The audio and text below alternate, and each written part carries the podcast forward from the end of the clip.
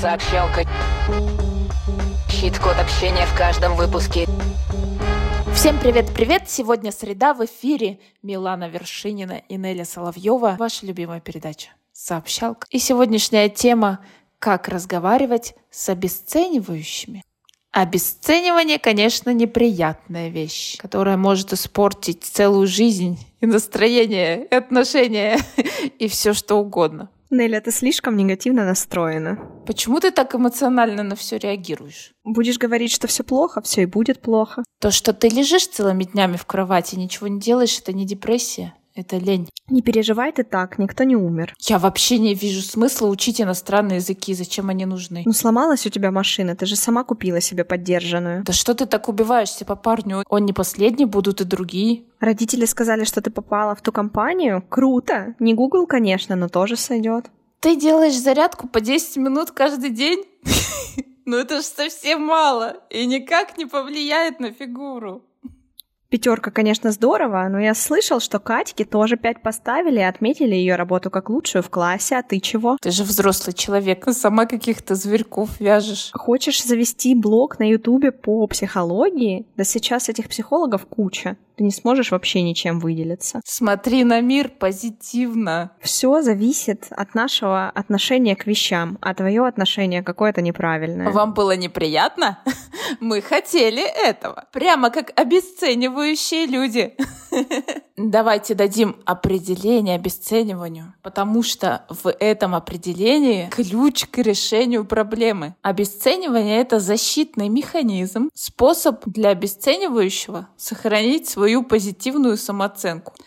Она может быть нескольких видов. Принижают ваши эмоции и переживания, личные качества, планы, цели, мечты, ваши достижения, ваши жизненные ценности. Словом, объектом обесценивания может быть все.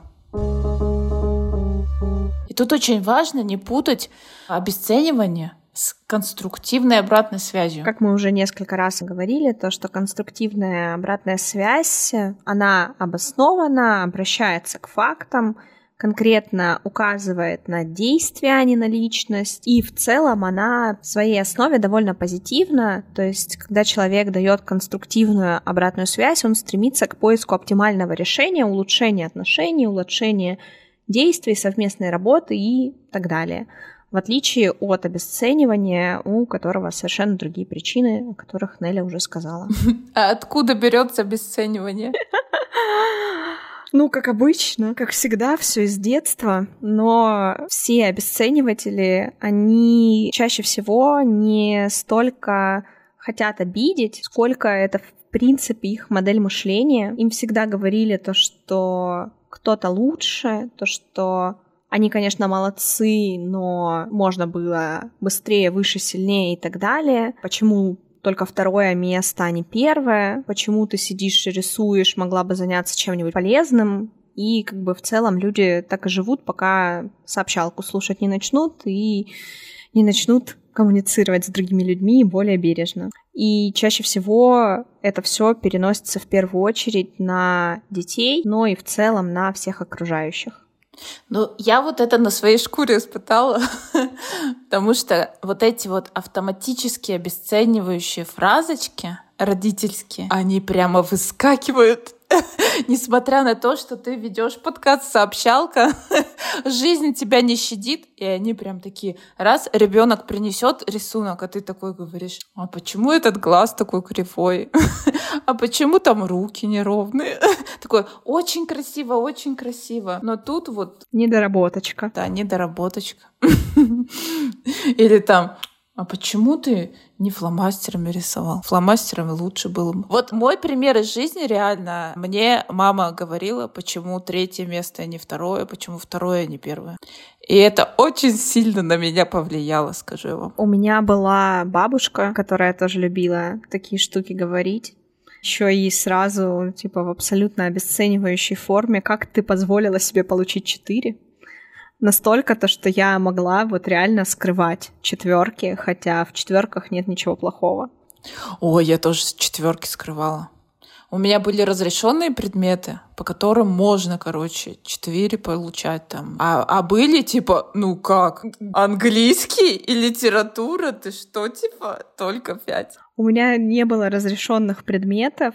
У меня в какой-то момент э, получилось так, то что длительное время бабушка никак не влезала в мою учебу, но я очень хорошо помню, когда я после бакалавриата поступила в магистратуру, я уже понимала то, что я не хочу заканчивать эту магистратуру, я не хотела готовиться к экзаменам, я хотела работать, и я получила четверку, а мне на тот момент, на секундочку, уже как бы, ну, сколько? Ну, не очень много было, но там 21-22 года, и я даже тогда боялась сказать бабушке, что я получила четверку. И я прям помню, как я подходила и такая, ну, вот, вот так я сама так решила. Да, и вот эти вот все примеры, они про наших любимых, близких, которые не хотели нас обидеть. Это точно.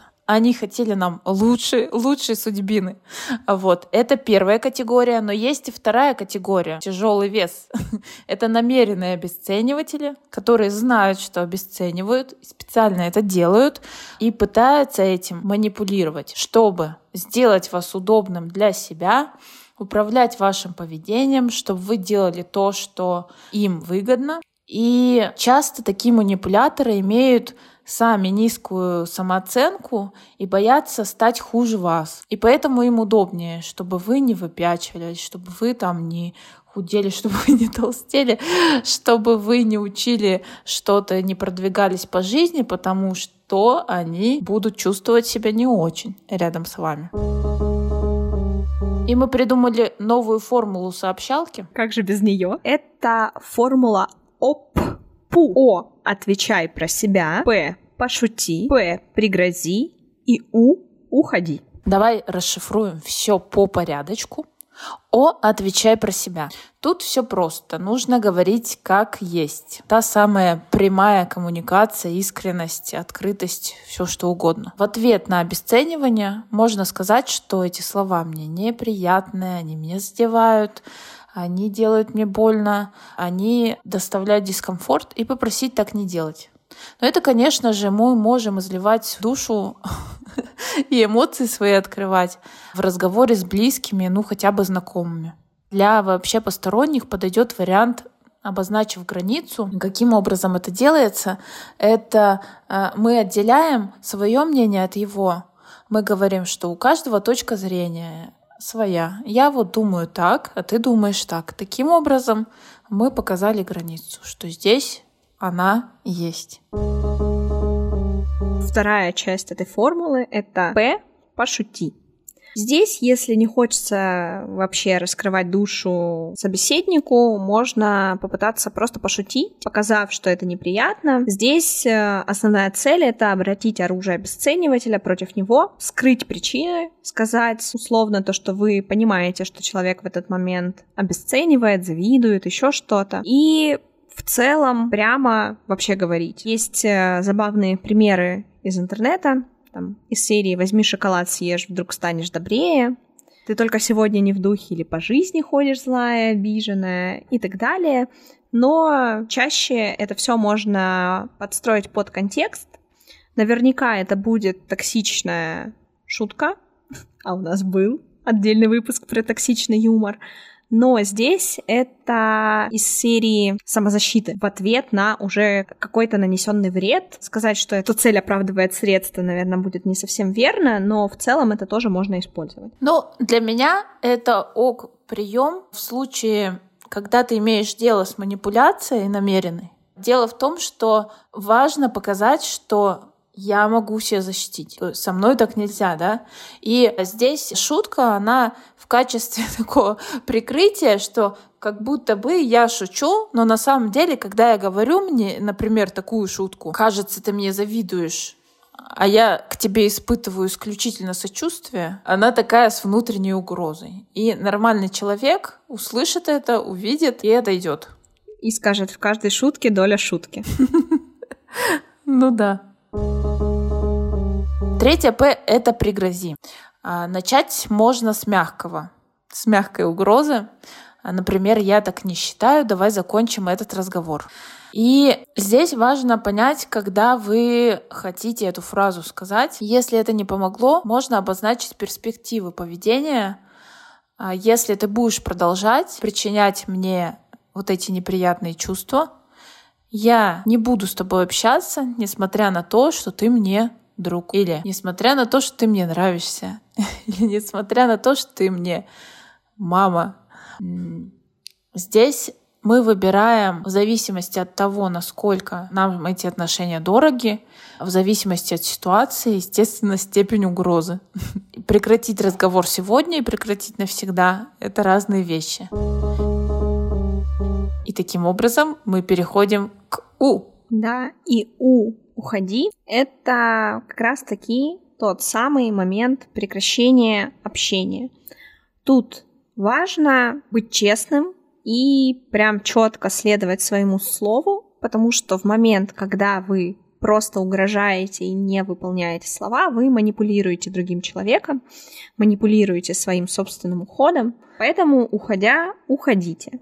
Если отношения важны, если они нужны, если вы вынуждены иногда общаться с такими людьми, надо, конечно, подумать для чего и можно ли сделать как-то по-другому. Но если точно нужно и точно надо, и выхода другого нет, и может они правда ценные для вас, то можно просто ограничить общение и применять первую часть этой формулы, то есть О, отвечать про себя, и первое П, пошутить. Так что, Обращайте внимание всегда на такие маячки, на подобные фразы, на людей, которые стремятся принизить вольно или невольно ваши эмоции, переживания, обесценить ваши личные качества, обесценить ваши планы на жизнь, ваши достижения или жизненные ценности. Ищет код сегодняшней сообщалки всех обесценивателей в ОППУ. Всех обесценивателей в ОППУ.